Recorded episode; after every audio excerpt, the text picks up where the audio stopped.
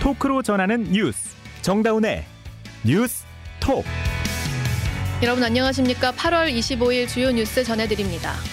후쿠시마 오염수 방류 이후 우리 해역의 방사능 오염을 감시하는 등의 비용으로 올해만 3,700억 원이 지출될 예정입니다.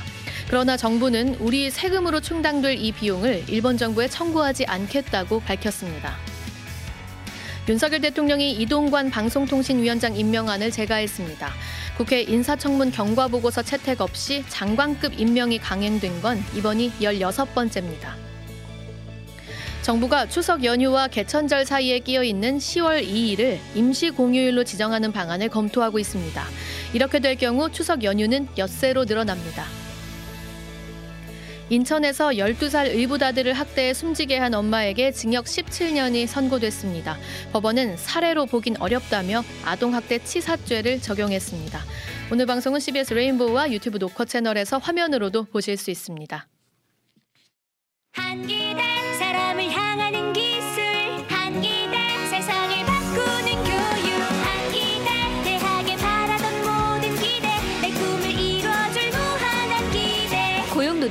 설립한 실사고 시형 인재 양성대학 한국기술교육대학교. 서울의 중심 대학 서경대학교. 서경? 공부도 취업도 창업도 서경대학교. 서경. 내 인생을 바꾸는 힘 서경대학교. 서경. 실용이 최고의 가치 서경대학교. 서울 정릉에 있는 서경대학교는 76년 된 4년제 종합대학입니다. 후쿠시마 오염수 방류가 시작되자마자 중국이 이 후쿠시마뿐만 아니라 일본 전역의 수산물 수입을 금지한다고 밝혀, 발표했죠. 이 비교적 가, 관망하는 분위기였던 일본 어촌의 분위기도 점차 격앙되는 것 같은데요. 이미 방류는 시작이 됐는데 앞으로 어떤 대응들이 가능한지 궁금합니다. 현재 나가 있는 취재 기자 연결해서 알아보겠습니다. 임민정 기자. 네, 저는 지금 후쿠시마 이와키시에 있는 오나하마항에 나와 있습니다. 거기는 어디쯤인가요? 네, 오나하마항은 오염수 방류가 시작된 후쿠시마 제1원전에서 남쪽으로 약 50km 떨어진 곳인데요. 후쿠시마항 최대 항구인 만큼 오징어 잡이배나 저인, 저인망 어선들이 줄지어 있습니다. 그러니까 어제부터 오염수 방류가 시작됐는데 실제로 이 후쿠시마에서 고기 잡이하는 어민들 분위기는 어떻습니까? 네, 제가 이곳 항구에서 작업을 마친 어민들에 직접 접촉을 해봤는데요. 오염수 방출 문제를 꺼내자 모두 민감하게 반응했습니다. 또 한 어민은 취재진이 든 카메라를 보자 찍지 말라며 강하게 화를 내기도 했는데요. 예. 어민들은 여유가 없다. 다른 사람한테 가서 물어봐라라며 짜증을 내고 오염수 얘기를 하길 꺼렸습니다. 어, 굉장히 뭉- 민감하게 반응하고 있고 또 무력감도 있을 것 같고 현재 어민들도 심정이 참 복잡할 것 같은데요. 그래도 이 방류에 반대하는 목소리 내는 분들도 있으시죠? 네, 그렇습니다. 다음 달 정부를 상대로 방류 금지 소송에 나서겠다고 예고한 한 어민과 전화로는 얘기를 좀 나눠볼 수 있었는데요. 후쿠시마 현 어부 오노 하루오 씨는 정부가 무슨 일을 해버렸는지 모르겠다며 분통을 터뜨렸습니다. 네, 특히 오노 씨는 어민들뿐 아니라 반발하는 중국 등을 제대로 설득하지 않고 오염수 방류 결정을 급하게 진행해 결국에는 일본 어민들도 피해를 입게 됐다고 지적했습니다. 오노 씨와의 얘기 들어보시겠습니다. 우리가 40이나 막아, 막아는 것도 지적거리다. 나가 이번에 중국이 처음부터 반발할 거라는 건 알고 있었어요. 중국을 납득시키고 나서 방류했으면 전면 금지당하지 않았을 거예요. 오염수 방류가 너무 빨랐어요. 하여갑다 투어버스. 네, 오노 하루아 씨를 포함해서 어민과 후쿠시마 시민들은 다음 달 8일 해양 방류 계획 인가 취소와 방류 중단을 요구하는 소송에 나설 계획입니다. 네, 현지에서 일반 시민들도 좀 만나보셨습니까? 네, 일반 시민들도 만나봤는데 항구 인근의 어시장을 찾은 시민들과 좀 얘기를 나눠봤습니다. 일단 지금까진 오염수 방출이 크게 문제없이 진행되는 걸로 보인다면서도 부디 또 다른 사고로 이어지진 않길 바란다고 했습니다. 다만 국가가 정한 일이니 믿을 수밖에 없지 않겠느냐 이런 체념 섞인 반응도 있었습니다. 후쿠시마 시민들 목소리 들어보겠습니다. 저희들도 걱정이에요. 그렇게 오염수를 흘려보내는 거니까 소문 피해는 당연하죠. 안심하도록 만들 책임이 있다고 생각합니다. 기존 기준치 이하로 흘리고 있기 때문에 크게 변하는 건 없을 것 같습니다. 네, 어시장 상인들도 아직 오염수 방류에 따른 영향은 없다며 조, 조금 조심스러운 반응을 보였습니다. 목소리 들어보시겠습니다. 지금까지는 어제 했으니까 아직은 잘 모르겠네요. 어업 관계자나 어시장 관계자들은 신경 쓰이지 않을까요? 반대하고 있기도 하고. 네, 네 다만 이와키시에서 오염수 방류 반대에 앞장서 온 사토 카즈요시 시의원은 CBS 취재진과 만난 자리에서 소비자들은 건강을 챙기기 위해 수산물을 사지 않을 거다. 어민들에게는 단순히 수산물이 안전하지 않다는 이런 소문에 휩싸이는 정도가 아니라 실제 불이익이 닥칠 거라고 지적했습니다. 네네. 사토 시의원 얘기 들어보시겠습니다. 어민들은 시장에서 팔리지 않으면 곤란하니까 지금도 반대하는 것이지 배상을 위해서 반대를 하는 건 아니에요. 생명의 원천인 바다에서 소비자에게 바다의 선물을 건네주는 일을 계속하는 게 어민으로서 보람인데요. 네, 결국 이번 방류 결정은 후쿠시마 사고 이후 정부가 2차 가해를 하고 있다는 지적입니다. 특히 2011년 후쿠시마 사고는 어쩔 수 없는 사고였지만 이번 방류는 일본의 고의적 행위, 즉 인재라고 강조했습니다. 어, 2011년 후쿠시마 사고는 인, 그래도 사고였다고 본다면 이번 방류는 정말 고의적인 어떤 인재다. 인재라는 이 표현 참 인상적인데요. 그러니까 어제 약 190톤의 오염수가 방출이 됐고 오늘부터는 이제 17일간 매일 460톤씩 이 오염수가 바다로 나갑니다. 이거 잘 처리돼서 나가는지 이제 누가 체크합니까? 일단 도쿄 전력은 국내의 불안을 잠재우기 위해 오염수 방류 후 매일 삼중 수소 농도의 변화를 측정하고 있다 이렇게 밝혔습니다. 네. 오늘 또 역시 해수를 채취해 삼중 수소 농도를 발표했는데요. 한 일본 언론에 따르면 방류 중인 오염수 속 트리튬, 즉 삼중 수소 농도는 1리터당 200베크렐 정도로 추계됐습니다. 네, 이는 국가 기준치인 1리터당 1,500베크렐보다는 좀 낮은 수치긴 하지만 방류 전 측정치가 1리터당 63베크렐이었던 것을 고려하면 현저히 수치가 급등한 결과입니다. 음, 그러니까 삼중수소의 국가 기준치가 1리터당 1,500베크렐인데 이 방류 이틀째인 오늘 1리터당 200베크렐 정도니까 기준치 이하입니다만 방류 전에는 63베크렐이었으니 굉장히 많이 올라간 거네요. 네, 그렇습니다. 그리고 또 이와는 별도로 일본 환경성도 오늘부터 일주일에 한 번씩 원전 주변의 해역 삼중수소를 측정해서 발표할 예정인데요. 네네. 환경성의 첫 측정 결과치는 모레인 오는 27일 공표될 것으로 알려졌습니다. 네, 여기까지 후쿠시마 현지에서 임민정 기자였습니다. 이 후쿠시마 오염수 방류로 인한 우리 해역의 방사능 오염 감시해야겠죠. 어, 이 감시 비용에 정부는 올해에만 307천억 원을 지출할 예정입니다. 오염수 방류가 없었다면 쓰지 않아도 될 세금이 나가게 되는 거죠. 일본 정부가 부담해야 한다는 지적이 당연히 따라오는데요. 우리 정부는 어떤 입장일까요? 권민철 기자가 전합니다. 우리 정부는 후쿠시마 원전 오염수 방류로 인한 해양 오염 감시 등을 위해서 올해만 800억 원의 예산을 집행합니다.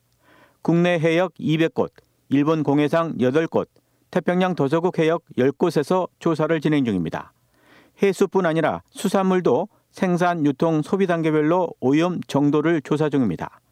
또 수산물 소비의 촉진을 위해서도 2,900억 원을 긴급 편성했습니다. 일본의 핵 오염수 방류가 없었다면 쓰지 않아도 되는 국민 혈세입니다.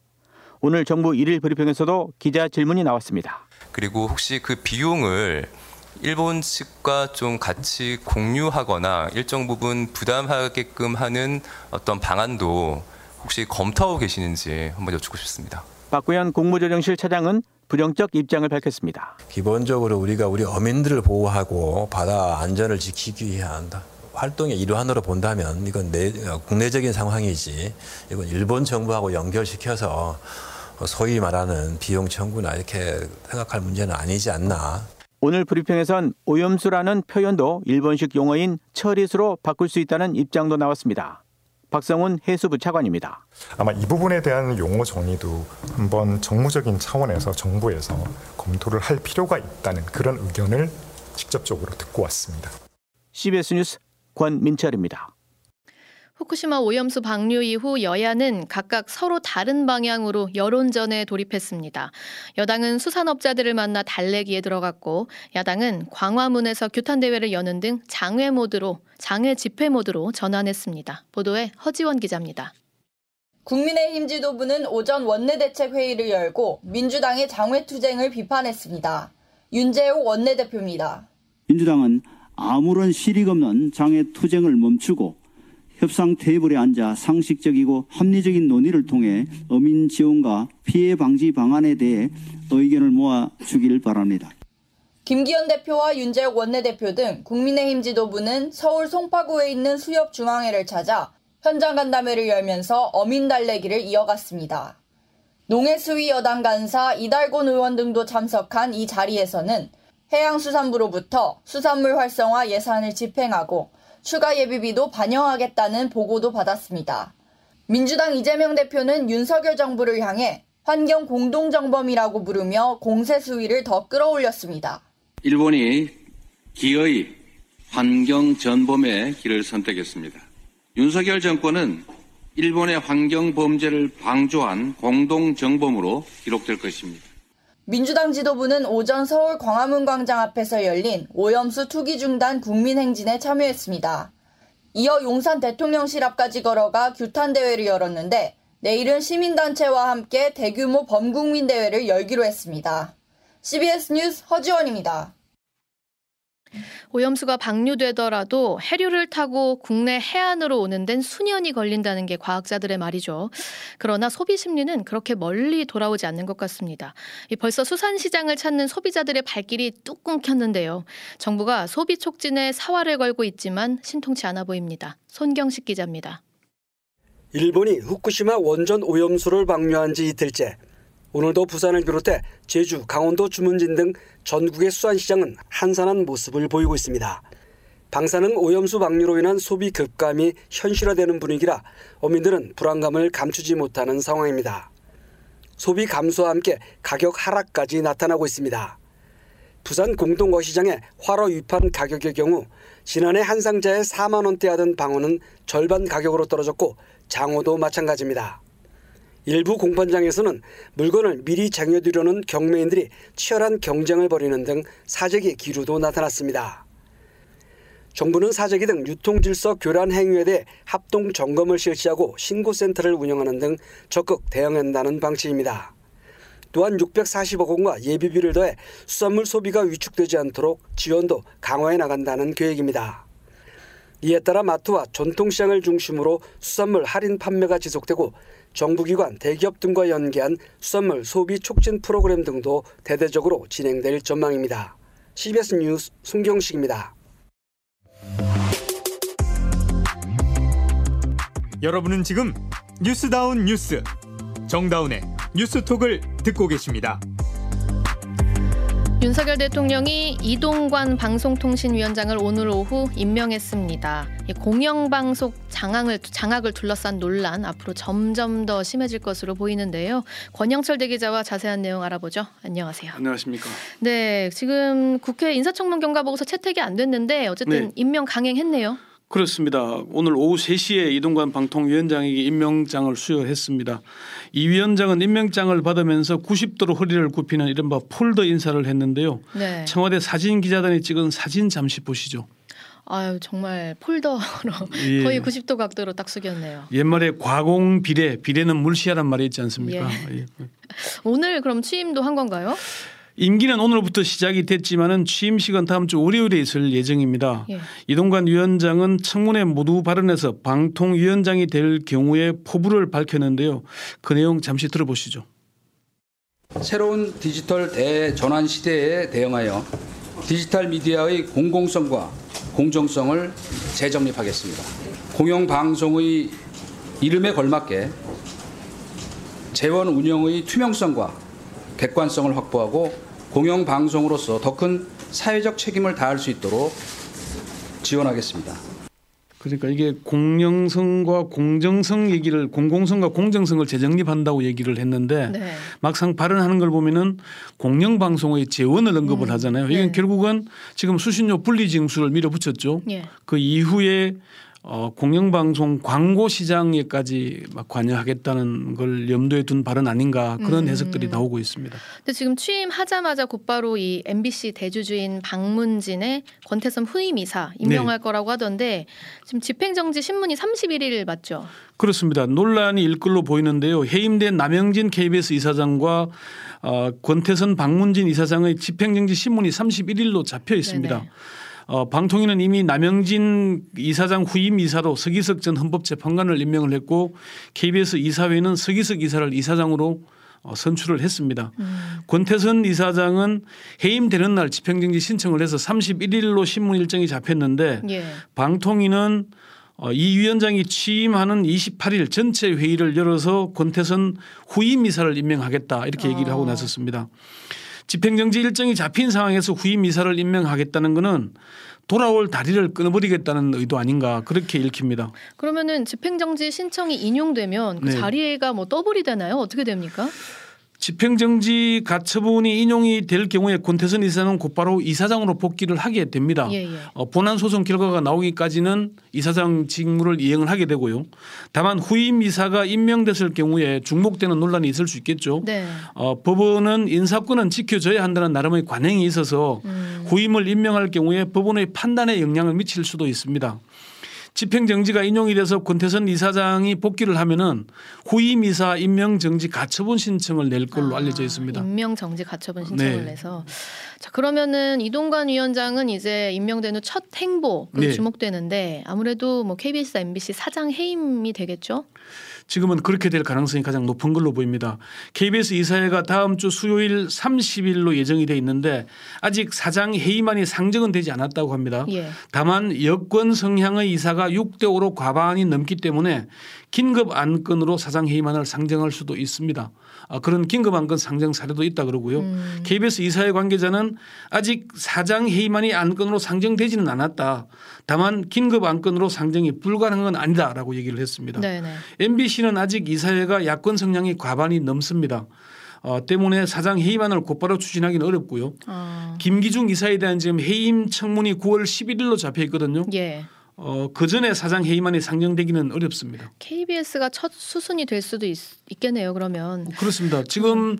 방통이나 대통령실에서 지금 밀어붙이는 속도로 볼때 KBS 사장을 곧바로 아. 회의만 상정 이루어질 수도 있다는 관측이 나옵니다. 그런데 절차를 지키지 않고 이렇게 밀어붙이면은 당연히 네. 논란이 따라올 수밖에 없잖아요.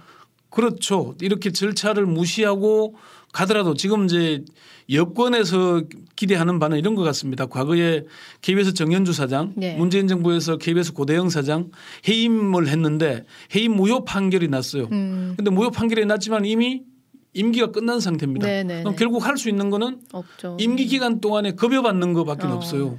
그걸 알기 때문에 이렇게 무리해서라도 그냥 밀어붙여서 예. 뭐 갈아치우겠다 이런 의도가 아닌가 그렇게 어. 보고 있습니다. 그렇군요. 방통위원회에서 지금 대, 대통령 임명 2인 체제인데 네. 정말 이런 상황에서 이걸 밀어붙인다는 것이 어. 그 지금 그러니까 방통위는 원래 5인 체제가 돼야 되잖아요. 그러니까 두, 두 명밖에 없는 상황인 거잖아요. 그러니까 대통령이 위원장을 포함해서 두 명을 임명을 하고요. 예. 어, 야권이 두 명을 추천을 하고 여권이 한 명을 추천하게 되어 있습니다. 그래서 5인 체제고 여3, 야2 구도로 음. 협치를 좀 하고 논의하라는 구도로 이게 만드는 거거든요. 그렇죠. 그런데 어, 이동관 방통위원장이 취임하면 제일 먼저 해야 될 게 방통위 5인 체제를 구성해서 정상적인 구조로 만드는 거거든요. 예. 그걸 하기에 앞서서 KBS부터 어, 어, MBC 권태선 이사장 후임 이사 임명부터 하겠다고 아, 나오는 아, 거는 공영방송 KBS, MBC 장악에 대한 속도를 늦추지 않겠다. 음. 지금 김효재 전 직무대행이 하던 거를 그대로 받아서 강행하겠다라고 얘기하는 것인데 근데 이게 논란이 되면 결국 뭐가 되냐면은 김효재는 직무대행이고 뭐 탄핵 절차를 하기 전에 임기가 만료되는 거라서 야권이 움직이지 않았지만은 네네. 이동관 위원장이 취임 이후에 KBS, MBC 사장 회의만을 계속 밀어붙인다면은 야당에서는 이동관 탄핵 소추안을 들고 나오지 않겠습니까? 아. 그러면은 지난번 어 이태원 참사가 났을 때 이상민 행안부 장관이 예. 6개월 정도 그쵸, 공석이었잖아요. 공백이, 공백이 있었지 않습니까? 네네. 이동관 위원장도 사실 취임하자마자 얼마 안 돼서 또 공백이 생길 수도 있는 그 정도의 갈등이 예상되는 겁니다 지금. 어, 뭐 정말 제대로 된 업무가 돌아갈 수가 없게끔 하는 상황이 계속 반복되는 것 같아요. 네. 그리고 또 지금 이동관 위원장이 이제 앞서 말씀드렸던 대로 야당 동의 없이 지금 임명된 16번째 인사더라고요. 이렇게 하면은 저 도대체 청문회가 의미가 있나 이런 생각도 들어요. 사실 청문회는 공직자의 자질과 능력을 검증해서 국 민의 알 권리를 확대하자 이런 취지로 도입이 된 거 아닙니까? 네네. 그런데 세월이 가면서 여야 간 대립이 격화되고 진영 논리가 강화되다 보니까 청문회가 사실 지금 거의 유명무실해져 가고 있는 네네. 상황입니다. 국무위원 등에 대한 인사청문회는 참여정부 때인 2005년부터 본격화됐거든요. 음. 노무현 정부에서는 야당의 동의 없이 임명한 사례가 3건이었습니다. 아, 3건밖에 없었군요. 예. 근데 이명박 정부에서는 17건으로 대폭 아. 증가를 했죠. 박근혜 정부에서는 9건으로 줄었다가 문재인 정부 들어서는 앞선 새 정부의 사례를 합친 것보다 더 많은 33건이나 됐습니다. 아. 윤석열 정부에서는 이제 1년 3개월인데 벌써 16건에 이릅니다. 더 큰 문제는 공직 후보자들이 부동산 거래 내역이나 배우자나 자녀의 학력, 병력 사항, 뭐 금융 거래 이런 자료를 신상 자료를 계속 제출하지 않고 있습니다. 네네. 네. 그래도 어떻게 할 방법이 없는 어. 시간만 때우면 된다는 걸로 가고 있거든요. 예. 공직자 후보 검증은 비공개로 엄격하게 진행하고 어, 청문회에서는 차질이나 정책 방향에 대한 걸로 좀 더 어, 해야 맞아요. 되지 않느냐는 네네. 그런 네. 얘기들이 계속 나오고 있어서 결국 청문회 무용론이 나온다는 얘기는 국회 무용론으로 이어질 가능성이 높지 않아요. 아, 그러니까 그 여야가 지금 정쟁보다는 국민의 기대대로 좀 가야 될 것 같은데 그게 잘 안 되는 것 같습니다. 음, 여기까지 듣겠습니다. 권영철 대기자였습니다. 정, 정부가 추석 연휴와 개천절 사이에 끼어 있는 10월 2일을 임시 공휴일로 지정하는 방안을 검토하고 있습니다. 이렇게 되면 추석 연휴가 엿새로 늘어납니다. 곽인숙 기자가 보도합니다. 정부가 10월 2일을 임시 공휴일로 지정하는 방안을 검토하고 있습니다. 대통령실 고위 관계자는 여당인 국민의힘으로부터 임시 공휴일 지정 건의를 받았다며 검토 단계에 있다고 전했습니다. 9월 28일부터 추석 연휴가 시작되는데 10월 3일이 개천절이기 때문에 이 사이에 있는 10월 2일이 임시 공휴일로 지정되면 연휴는 엿새 동안으로 늘어나게 됩니다. 여기에 10월 4일부터 6일까지 사흘간 휴가를 낼 경우 그 다음 주 9일 한글날까지 모두 12일을 연속으로 쉴 수 있습니다. 임시 공휴일 지정은 경기 활성화에 보탬이 될 것이라는 판단 때문입니다. 상당수 기업이나 학교가 이미 이날을 재량 휴무일로 정한 점도 고려된 것으로 보입니다. 임시공휴일은 국무회의와 대통령의 재가를 거쳐 지정되는데 이르면 다음 국무회의에서 심의 의결될 것으로 보입니다. 만약 의결된다면 윤석열 대통령 취임 이후 첫 임시 공휴일 지정입니다. 문재인 정부에서도 집권 첫 해인 2017년 10월 2일을 임시 공휴일로 지정해 열흘 동안 연휴가 이어졌습니다. 용산 대통령실에서 CBS 뉴스 곽인숙입니다. 12살 의붓 아들을 학대해 숨지게 한 40대 엄마가 징역 17년을 선고받았습니다. 검찰은 사실상 살해한 것이라고 보고 법정 최고형인 사형을 구형했었는데요. 법원은 살인죄는 인정할 수 없다고 판단했습니다. 자세한 내용 주영민 기자가 보도합니다. 사실관계가 유사한 정인이 사건을 참고했고 범행 수법도 잔인하다.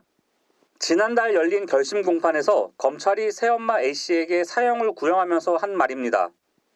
A씨는 12살 아들 B군을 12년 동안 학대하면서 200여 차례 연필로 찌르고 16시간 동안 결박하거나 옷걸이 등으로 50여 차례 이상 때렸습니다. 심지어 B군에게 죽이겠다며 내 눈에서 사라지라는 말도 했습니다. 하지만 법원의 판단은 달랐습니다. 재판부는 A씨가 B군에게 상습적으로 학대를 가했고 사망에 이르게 했지만 학대 행위가 사망의 직접적인 원인이라고 보기 어렵다고 판단했습니다. 또 피고인이 평소 4살과 3살 친딸도 함께 키우면서 숨진 비군과 달리 엄청난 애정을 드러냈는데 만약 비군을 살해하면 더 이상 딸을 키울 수 없다는 사실에 비춰 비군을 살해할 동기가 없다고 설명했습니다. 다만 재판부는 A씨가 아동학대 치사죄는 인정하는 점을 고려해 형량을 정했다고 밝혔습니다. 그러나 이날 선고를 지켜본 비군의 친모와 아동학대 예방 관련 단체들은 법원의 판단이 너무 가해자 중심적이라며 항의했습니다. CBS 뉴스 주영민입니다. 이어서 간추린 소식 전해드립니다.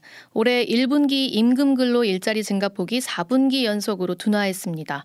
통계청이 발표한 2023년 1분기 임금 근로 일자리 동향에 따르면 1분기 전체 임금 근로 일자리는 1년 전보다 45만 7천 개 증가하는 데 그쳐 2021년 4분기 이후 가장 작은 증가폭을 기록했습니다.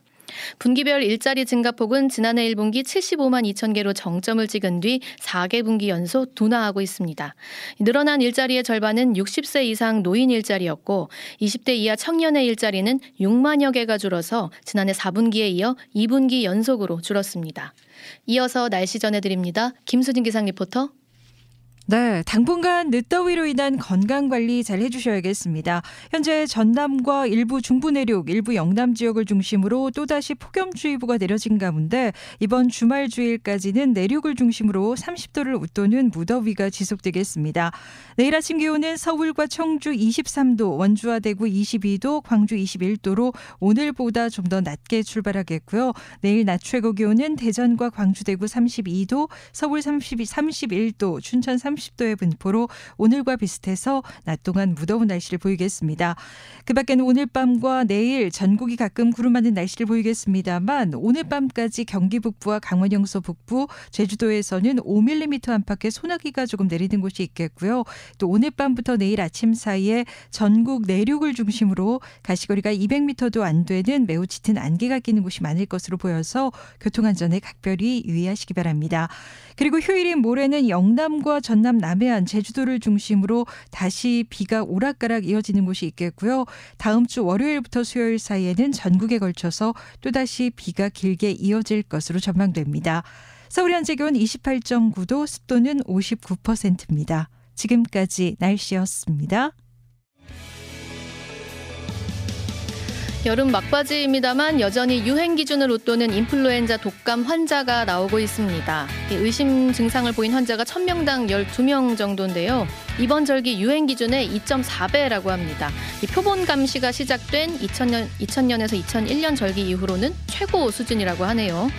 코로나19 방역 조치 덕분에 독감 유행이 없다가 지금 3년 만에 다시 독감 유행이 찾아왔는데요. 전례 없는 장기 유행 지속되고 있고 특히 어린이와 영유아 환자 많다고 합니다.